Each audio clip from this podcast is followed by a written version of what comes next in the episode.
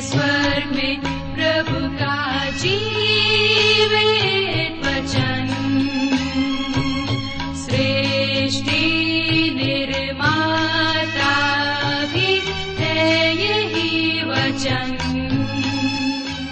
प्रिय श्रोताओ नमस्कार। बाइबल अध्ययन कार्यक्रम सत्य वचन में आप सभी का हार्दिक अभिनंदन करते हैं। हमें विश्वास है कि आप सब आज के बाइबल अध्ययन में सम्मिलित होने के लिए तैयार हैं। इन दिनों हम अपने इस कार्यक्रम में यहल नामक पुस्तक का अध्ययन कर रहे हैं और हमें पूरा विश्वास है कि इस अध्ययन से आपको लाभ मिल रहा है। इस पुस्तक का मुख्य विषय है न्याय और महिमा। तो आइए श्रोताओ, आज के इस बाइबल अध्ययन को हम आरंभ करें। प्रस्तुत है कार्यक्रम सत्य वचन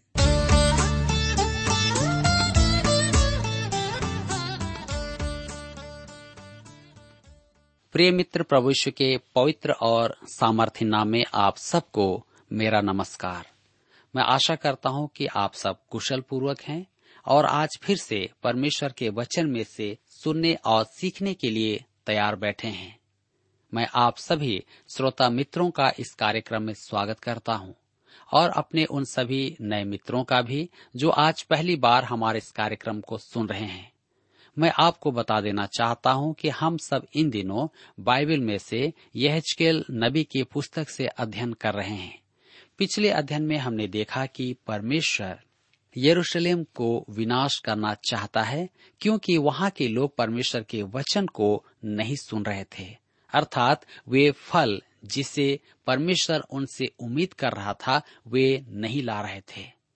मित्रों, आज हम यहचकेल की पुस्तक 16 अध्याय से अध्ययन को आरंभ करते हैं, जिसका शीर्षक है, यरूशलेम की तुलना एक छोड़े हुए शिशु से, जिसे परमेश्वर ने गोद लिया है, की गई है। अध्याय 16 में एक और दृष्टांत है कि एक छोड़ा हुआ शिशु एक गंदा, मैला, कुचेला बच्चा, जिसके लिए कुछ नहीं किया गया है, उसके बारे में हम देखते हैं। आइए आप मेरे साथ निकाल लीजिए यह सोलह अध्याय उसका एक पद। फिर यहवा का यह वचन मेरे पास पहुँचा। यह हमें भूलने नहीं देगा कि वह परमेश्वर का वचन सुना रहा है। हम चाहे उसे स्वीकार न करें, परंतु वह परमेश्वर का वचन है। यहजकेल की पुस्तक 16 अध्याय के दो पद में लिखा है, हे मनुष्य के संतान, यरूशलेम को उसके सब घृणित काम जता दे। यह अनाथ बच्चा कौन है? यह मैला कुचेला बच्चा कौन है, जिसे बाहर फेंक दिया गया है? यह अवैधानिक संतान कौन है? यह यरूशलेम नगर है, जिसे परमेश्वर ने छोड़ दिया है। यहजकेल की पुस्तक 16 अध्याय के तीन पद में लिखा है, और उससे कह हे यरूशलेम, प्रभु यहवा तुझसे यूँ कहता है, तेरा जन्म और तेरी उत्पत्ति कनानियों के देश में से हुई। तेरा पिता तो एमोरी और तेरी माता हित्तिन थी। यह पद इसराइल की उत्पत्ति या अब्राहम और सारा के विषय में कुछ नहीं कहता। यहाँ यरूशलेम की स्थापना के समय की चर्चा की जा रही है। यरूशलेम का इतिहास है कि वह एमोरियों का नगर था। उत्पत्ति की पुस्तक पंद्रह अध्याय, उसके सोलह पद में लिखा है, पर वे, अर्थात इसराइल के वंशज, चौथी पीढ़ी में यहाँ फिर आएँगे, क्योंकि अब तक एमोरियों का अधर्म पूरा नहीं हुआ है। यरूशलेम हित्तियों का नगर भी था। हित्ती एक महान जाति थे जो उस संपूर्ण क्षेत्र पर कभी राज्य किया करते थे। यह यरूशलेम की पृष्ठभूमि है और इसमें घमंड करने की कोई भी बात नहीं है। यहजकेल की पुस्तक 16 अध्याय के चार और पाँच पद में लिखा है, तेरा जन्म ऐसे हुआ कि जिस दिन तू जन्मी, उस दिन न तेरा नाल काटा गया, न तू शुद्ध होने के लिए धोई गई, न तेरे कुछ लोन मला गया और न तू कुछ कपड़ों में लपेटी गई। किसी की दया दृष्टि तुझ पर नहीं हुई कि इन कामों में से तेरे लिए एक भी काम किया जाता, वरन अपने जन्म के दिन तू घृणित होने के कारण खुले मैदान में फेंक दी गई थी। वह एक अनाथ शिशु की नाई छोड़ दी गई थी। उसका सुधी लेने वाला कोई भी नहीं था। आगे हम देखते हैं यह सोलह अध्याय के छह से आठ पद में। जब मैं तेरे पास से होकर निकला और तुझे लहू में लौटते हुए देखा, तब मैंने तुझसे कहा, हे लहू में लौटती हुई जीवित रह। हाँ तुझ ही से मैंने कहा, हे लहू में लौटती हुई जीवित रह। फिर मैंने तुझे खेत के पौधे के समान बढ़ाया और तू बढ़ते बढ़ते बड़ी हो गई और अति सुंदर हो गई। तेरी छातियाँ सुडोल हुई और तेरे बाल बढ़े तो भी तू नंगी थी। मैंने फिर तेरे पास से होकर जाते हुए तुझे देखा और अब तू पूरी स्त्री हो गई थी।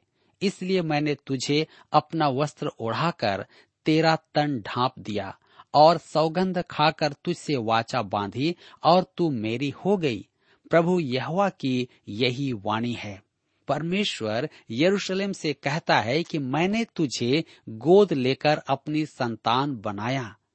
तब हम देखते हैं यह चकेल सोलह उसके नौ से ग्यारह पद में। तब मैंने तुझे जल से नहलाकर तुझ पर से लहू धो दिया और तेरी देह पर तेल मला। फिर मैंने तुझे बूटेदार वस्त्र और सुईसों के चमड़े की जूतियाँ पहनाई और तेरी कमर में सूक्ष्म सन बांधा और तुझे रेशमी कपड़ा ओढ़ाया। तब मैंने तेरा श्रृंगार किया और तेरे हाथों में चूड़ियाँ और गले में हार पहनाया। मेरे मित्रों, वह कहता है, मैंने यरूशलेम के लिए यह सब कुछ किया। मेरे विचार में यहाँ हमारे जीवन के लिए प्रासंगिकता स्पष्ट है। हमारी पृष्ठभूमि अच्छी नहीं है। आदम और हवा ने पाप किया और हमारा जन्म अपराध में हुआ। भजन संहिता इक्यावन के पाँच में दाऊद कहता है, और पाप के साथ अपनी माता के गर्भ में पड़ा। दाऊद आपसे और मुझसे अलग नहीं है, अतः हम किस बात का घमंड करें? हमारी पृष्ठभूमि यही है कि हम पाप और अपराध में मरे हुए थे। मेरे मित्रों, परमेश्वर ने यरूशलेम के लिए क्या किया? परमेश्वर ने उससे कहा, जीवित रह। हमें परमेश्वर कहता है यौना समाचार तीन अध्याय उसके सात पद में, तुझे नए सिरे से जन्म लेना आवश्यक है, उसने वाचा बांधी है, यदि आप प्रभु यीशु में विश्वास करें तो वह आपका उद्धार करेगा। यहुना समाचार तीन अध्याय के सोलह पद में लिखा है, परमेश्वर ने जगत से ऐसा प्रेम किया कि उसने अपना एकलौता पुत्र दे दिया ताकि जो कोई उस पर विश्वास करे, वह नष्ट ना हो, परंतु अनंत जीवन पाए।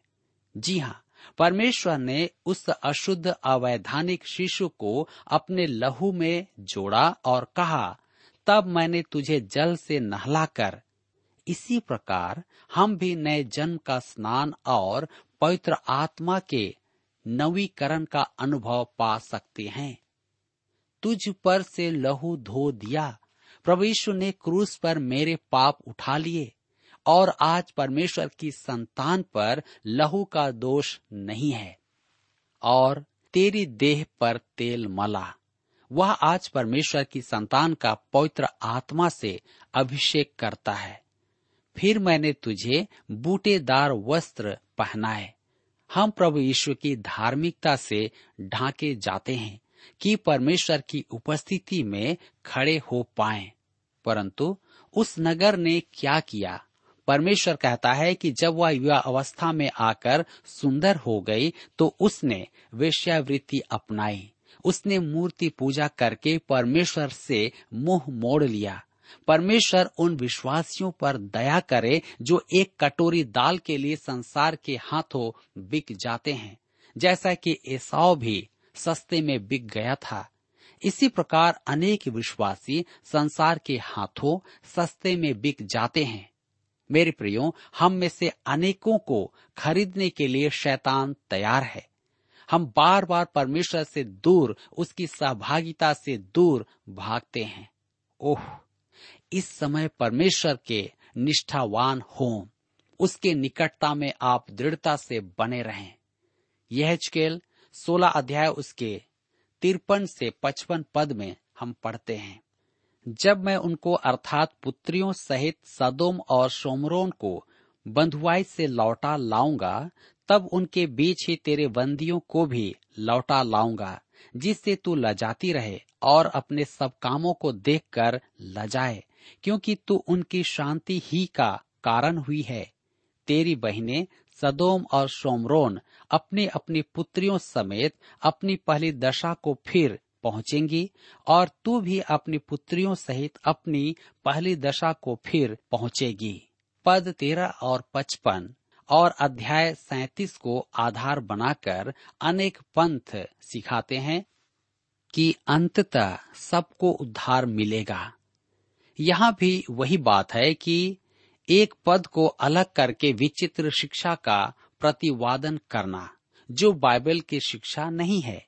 यह चकेल सैतीस अध्याय के बारह पद में परमेश्वर कहता है, मैं तुम्हारी कब्रें खोलकर तुमको उनसे निकालूँगा और इसराइल के देश में पहुंचाऊँगा। यहाँ, परमेश्वर दुष्ट के पुनरुत्थान और उसके अनंत जीवन में प्रवेश करने की बात नहीं कर रहा है। दोनों ही स्थानों में वह उनके स्वदेश लौट आने की बात कह रहा है। उसका संदर्भ उनसे नहीं, जो वहाँ वर्षों पूर्व रहते थे। यहाँ अध्याय 16 में वह कह रहा है कि सदोम नगर पुनः स्थापित होगा। मैं तो वहाँ किसी को आकर्षित करने वाली बात नहीं देखता हूँ। मेरे प्रियो, मृत सागर के तट पर वहाँ महान विकास हो रहा है।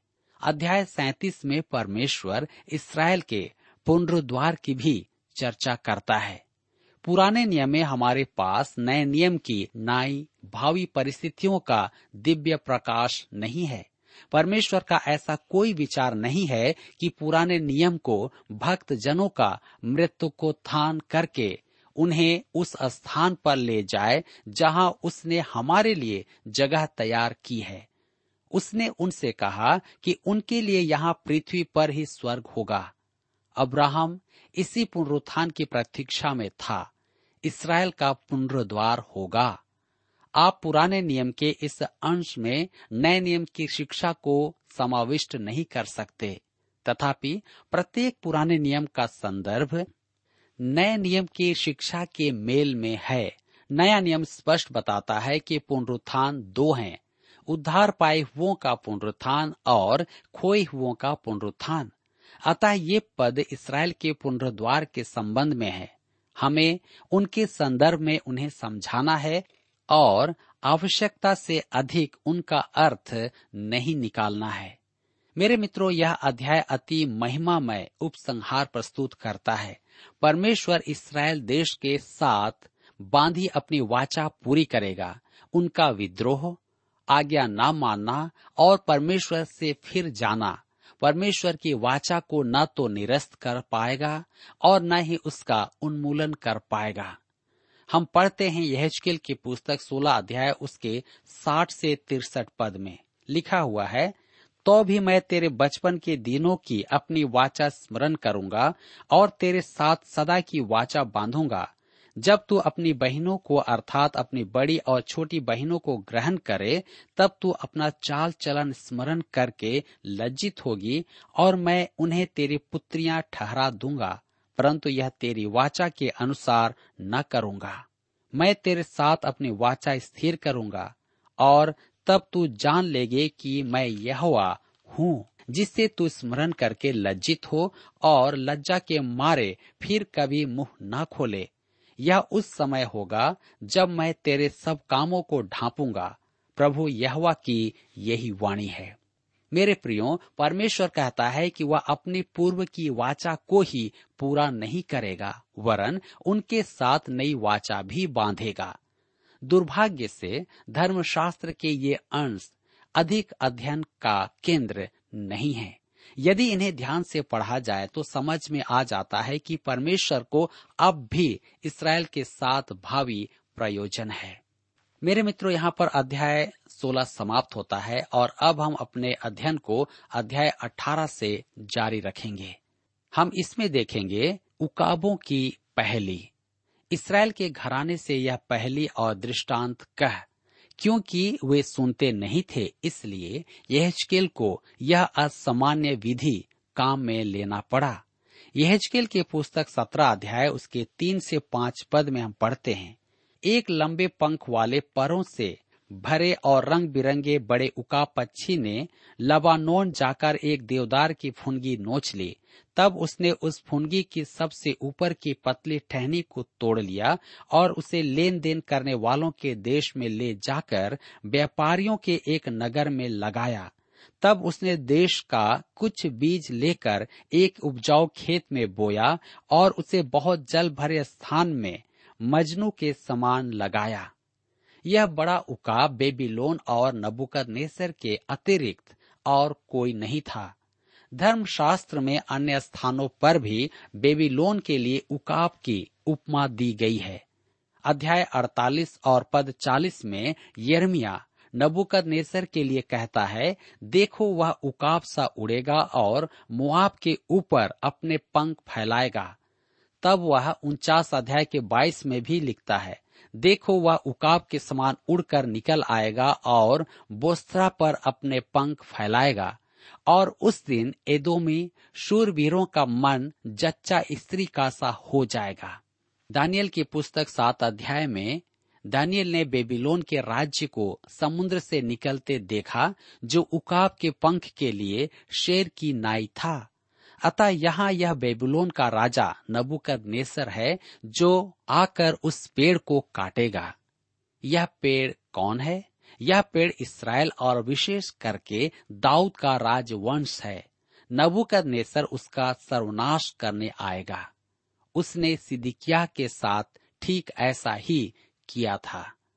यहजकेल के पुस्तक सत्रह अध्याय के सात पद में इस प्रकार से लिखा है फिर एक और लंबे पंख वाला और परों से भरा हुआ बड़ा उका पक्षी था और वह अंगूर की लता उस स्थान से जहाँ वह लगाई गई थी, उस दूसरे उकाब की ओर अपनी जड़ फैलाने और अपनी डालियाँ झुकाने लगी कि वह उसे खींचा करे। मेरे प्रियो, यहाँ पर दूसरा उकाब मित्र है। जो सिद्दिकिया के राज्य काल तक एक महाशक्ति था और सिद्दिकिया ने नबुकद नेसर के साथ संधि की थी, परंतु संधि वर्ता तोड़कर मिस्र के साथ वह हो गया। दाखलता मिस्र की भूमि में लगाई गई थी और उससे पोषण प्राप्त करना चाहती थी, परंतु उसे पोषण नहीं मिलेगा क्योंकि मिस्र भी पराजित होगा। नबुकद नेसर ने मिस्र को भी उजाड़ दिया था और अपने अधीन कर लिया था। यहजकेल के दृष्टांत का संदेश यह है। यहजकेल की पुस्तक सत्रह अध्याय उसके बारह से पंद्रह पद में। क्या तुम इन बातों का अर्थ नहीं समझते? फिर उनसे कह, बेबीलोन के राजा ने यरूशलेम को जाकर उसके राजा और अन्य प्रधानों को लेकर अपने यहाँ बेबीलोन में पहुँचाया। तब राजवंश में से एक पुरुष को लेकर उससे वाचा बांधी और उसको वश में रहने की शपथ खिलाई और देश के सामर्थी पुरुषों को ले गया कि वह राज्य निर्बल रहे और सिर न उठा सके, वरन वाचा पालने से स्थिर रहे। तो भी इसने घोड़े और बड़ी सेना मांगने को अपने दूत मिस्र में भेजकर उससे विद्रोह किया। क्या वह फूले फलेगा? क्या ऐसे कामों का करने वाला बचेगा? क्या वह अपनी वाचा तोड़ने पर भी बच जाएगा? मेरे मित्रों नबुकद नेसर ने तो अपनी ओर से वाचा का मान रखा, परंतु परमेश्वर की प्रजा ने वाचा तोड़ी। यह कैसा चित्रण है? कुछ कलिसियाओं में हम देखते हैं कि सदस्य बाइबल लेकर आराधना में आते हैं, परंतु उनके मन परमेश्वर से दूर हैं। आप उनकी बातों पर विश्वास नहीं कर सकते। दूसरी ओर, अविश्वासी उद्धार रहित मनुष्य सत्यनिष्ठ हैं। नबुकद नेसर आकर सिद्दिकिया को नष्ट कर देगा। यहजकेल के पुस्तक सत्रह अध्याय उसके अठारह पद में लिखा है, क्योंकि उसने शपथ को तुच्छ जाना और वाचा को तोड़ा। देखो, उसने वचन देने पर भी ऐसे ऐसे काम किए हैं, इसलिए वह बचने न पाएगा। परमेश्वर कहता है कि सिद्धिकिया को दंड देना चाहता हूँ। मेरे मित्रों, मैं उन विश्वासियों के मध्य पाया जाना नहीं चाहता जिन्हें परमेश्वर उनके जीवन के कारण ताड़ना दे। परमेश्वर निश्चय ही दंड देगा। यह सत्रह, उसके चौबीस पद में लिखा हुआ है, तब मैदान के सब वृक्ष जान लेंगे कि मुझ यहवा ही ने ऊँचे वृक्ष को नीचा और नीचे वृक्ष को ऊँचा किया। हरे वृक्ष को सुखा दिया और सूखे वृक्ष को फुलाया, फलाया। मुझ यहवा ही ने यह कहा और वैसा ही कर भी दिया है। कभी कभी परमेश्वर अपने लोगों को जो उससे दूर हो गए हैं, अभक्तों द्वारा दंडित करता है। इस संसार में हमें शांति नहीं है। भीतरी हो या बाहरी, हर जगह समस्या है। परमेश्वर कहता है कि हम पाप करके बच नहीं पाएँगे। दंड अवश्य मिलेगा। मेरे प्रियो, आज इसलिए मुझे और आपको सुधरने की आवश्यकता है। यहाँ पर अध्याय सत्रह समाप्त होता है और अब हम अपने अध्ययन में आगे बढ़ते हुए अध्याय अठारह में आते हैं, जिसका विषय है, पाप की मजदूरी मृत्यु है। यरूशलेम इसका उदाहरण है। अध्याय 18 में परमेश्वर प्रकट करेगा कि वह प्रत्येक मनुष्य के साथ विशेष व्यवहार करेगा। आइए हम पढ़ें यहचकेल 18 अध्याय, उसका एक पद। लिखा है, फिर यहुआ का यह वचन मेरे पास पहुँचा। यहाँ पर फिर से स्पष्ट होता है कि यह अपनी राय नहीं, परमेश्वर का वचन सुना रहा है। यह अठारह अध्याय के दो पद में लिखा है, तुम लोग जो इसराइल देश के विषय में यह कहावत कहते हो, खट्टे अंगूर तो खाए, पुरखा लोगों ने परंतु दांत खट्टे हुए बच्चों के इसका क्या अर्थ है? इसराइल में एक लोकोक्ति प्रचलित थी, जो यर्मिया ने दो बार काम में ली थी। इकतीस अध्याय उसके उन्तीस पद में। उन दिनों में वे फिर न कहेंगे। पुरखा लोगों ने तो जंगली दाग खाई, परंतु उनके वंश के दांत खट्टे हो गए। फिर विलाप गीत पाँच अध्याय के सात पद में वह कहता है, हमारे पुरखाओं ने पाप किया और मर मिटे हैं, परंतु उनके अधर्म के कामों का भार हमको उठाना पड़ा है। मेरे विचार में उन्होंने निर्गमन की पुस्तक बीस अध्याय के पाँच पद के आधार पर यह लोकोक्ति विकसित की थी। तू उनको दंडवत न करना और न उनकी उपासना करना, क्योंकि मैं तेरा परमेश्वर यहवा, जलन रखने वाला परमेश्वर हूँ, और जो मुझसे बैर रखते हैं, उनके बेटों, पोतों और परपोतों को भी पितरों का दंड दिया करता हूँ। उनकी समस्या यह है कि इस पद से उन्होंने यह लोकोक्ति विकसित तो की जो वास्तव में सही नहीं है। किसी पद को संदर्भ से निकालकर उसका अर्थ निर्धारण करने का यही संकट है। यह लोकोक्ति सही नहीं है कि पितरों ने जंगली दाग खाई और वंश को भुगतना पड़ा। एक सीमा तक तो यह सही है, परंतु परमेश्वर व्यक्ति विशेष को ही दंड देता है। वह चाहे पिता हो या पुत्र, उसके कर्मों के अनुसार ही वह दंड पाएगा।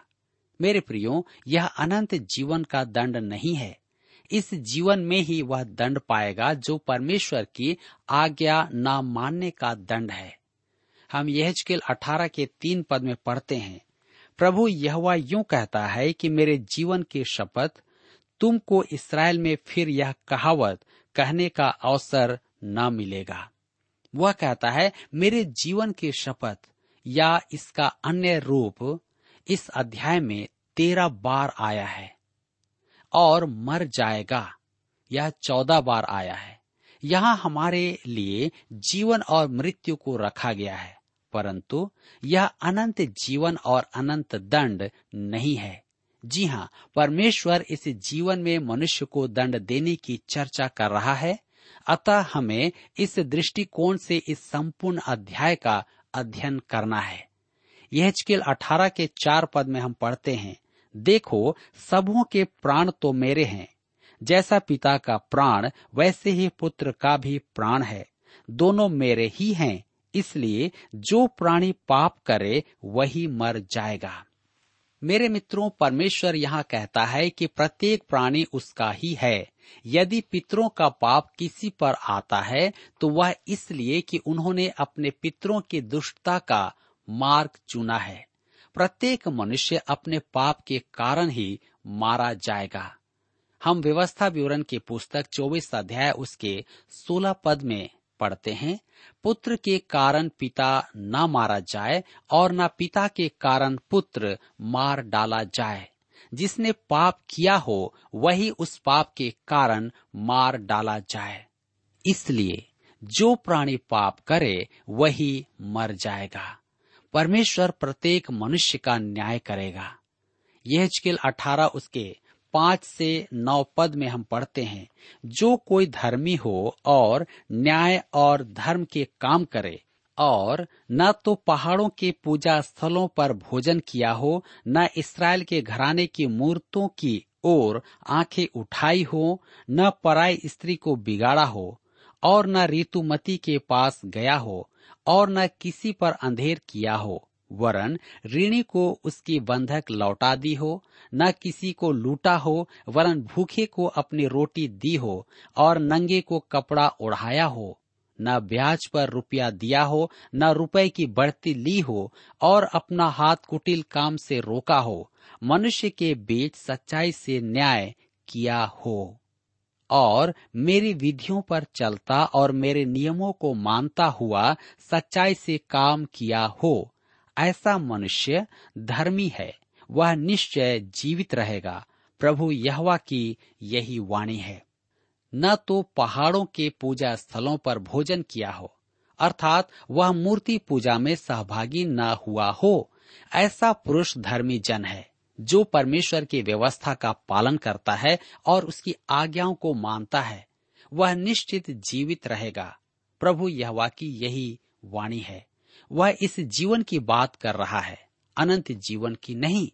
परमेश्वर उसे इस जीवन में आशीष देगा। यह पुराने नियम की आशीषें हैं। मेरे मित्रों, ये सारी बातें हमारे जीवन के लिए भी अत्यंत लाभकारी हैं। यहाँ पर आज हमारे अध्ययन का समय समाप्त होता है और मुझे आशा है कि इस अध्ययन के द्वारा आपने अपने जीवन में अवश्य ही आत्मिक लाभ प्राप्त किया है। प्रभु आप सबको आशीष दे। प्रिय श्रोताओ, अभी आप सुन रहे थे बाइबल अध्ययन कार्यक्रम सत्य वचन हम आशा करते हैं कि आज के इस कार्यक्रम से आपको आत्मिक लाभ मिला होगा। यदि आप परमेश्वर के बारे में और अधिक जानना चाहते हैं तो हमारे पास नया नियम एवं पवित्र शास्त्र बाइबल उपलब्ध है। इन्हें प्राप्त करने के लिए आप हमें इस पते पर लिख सकते हैं।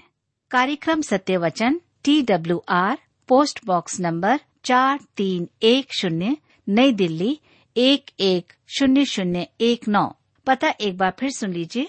कार्यक्रम सत्य वचन T W R post box number four three one zero, New Delhi, one one zero zero one nine. और हाँ श्रोताओं, याद रखें कि पत्र लिखते समय आपका नाम और पता साफ़ साफ़ लिखा होना चाहिए। इसके अलावा आप हमसे टेलीफोन के माध्यम से भी बातचीत कर सकते हैं, जिसमें हमारे काउंसलर या सलाहकार आपको सलाह देंगे। तो नोट कीजिए हमारा मोबाइल नंबर नौ नौ पाँच आठ आठ दो शून्य चार एक चार। याद रखें, double nine five eight eight two zero four one four. और हमारा दूसरा नंबर है zero nine six five one four double three three nine seven. याद रहे, शून्य नौ छ पाँच एक चार तीन तीन तीन नौ सात। इसके अलावा आप हमसे ईमेल के द्वारा भी संपर्क कर सकते हैं। हमारा ईमेल आईडी है Hindi T T B at T W R dot I N. Hindi T T B at T W R dot I N.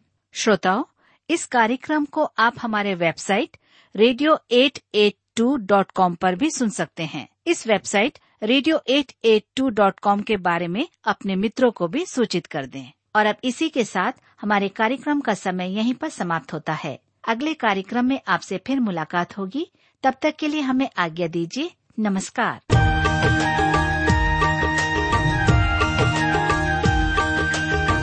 जय जय जय जय।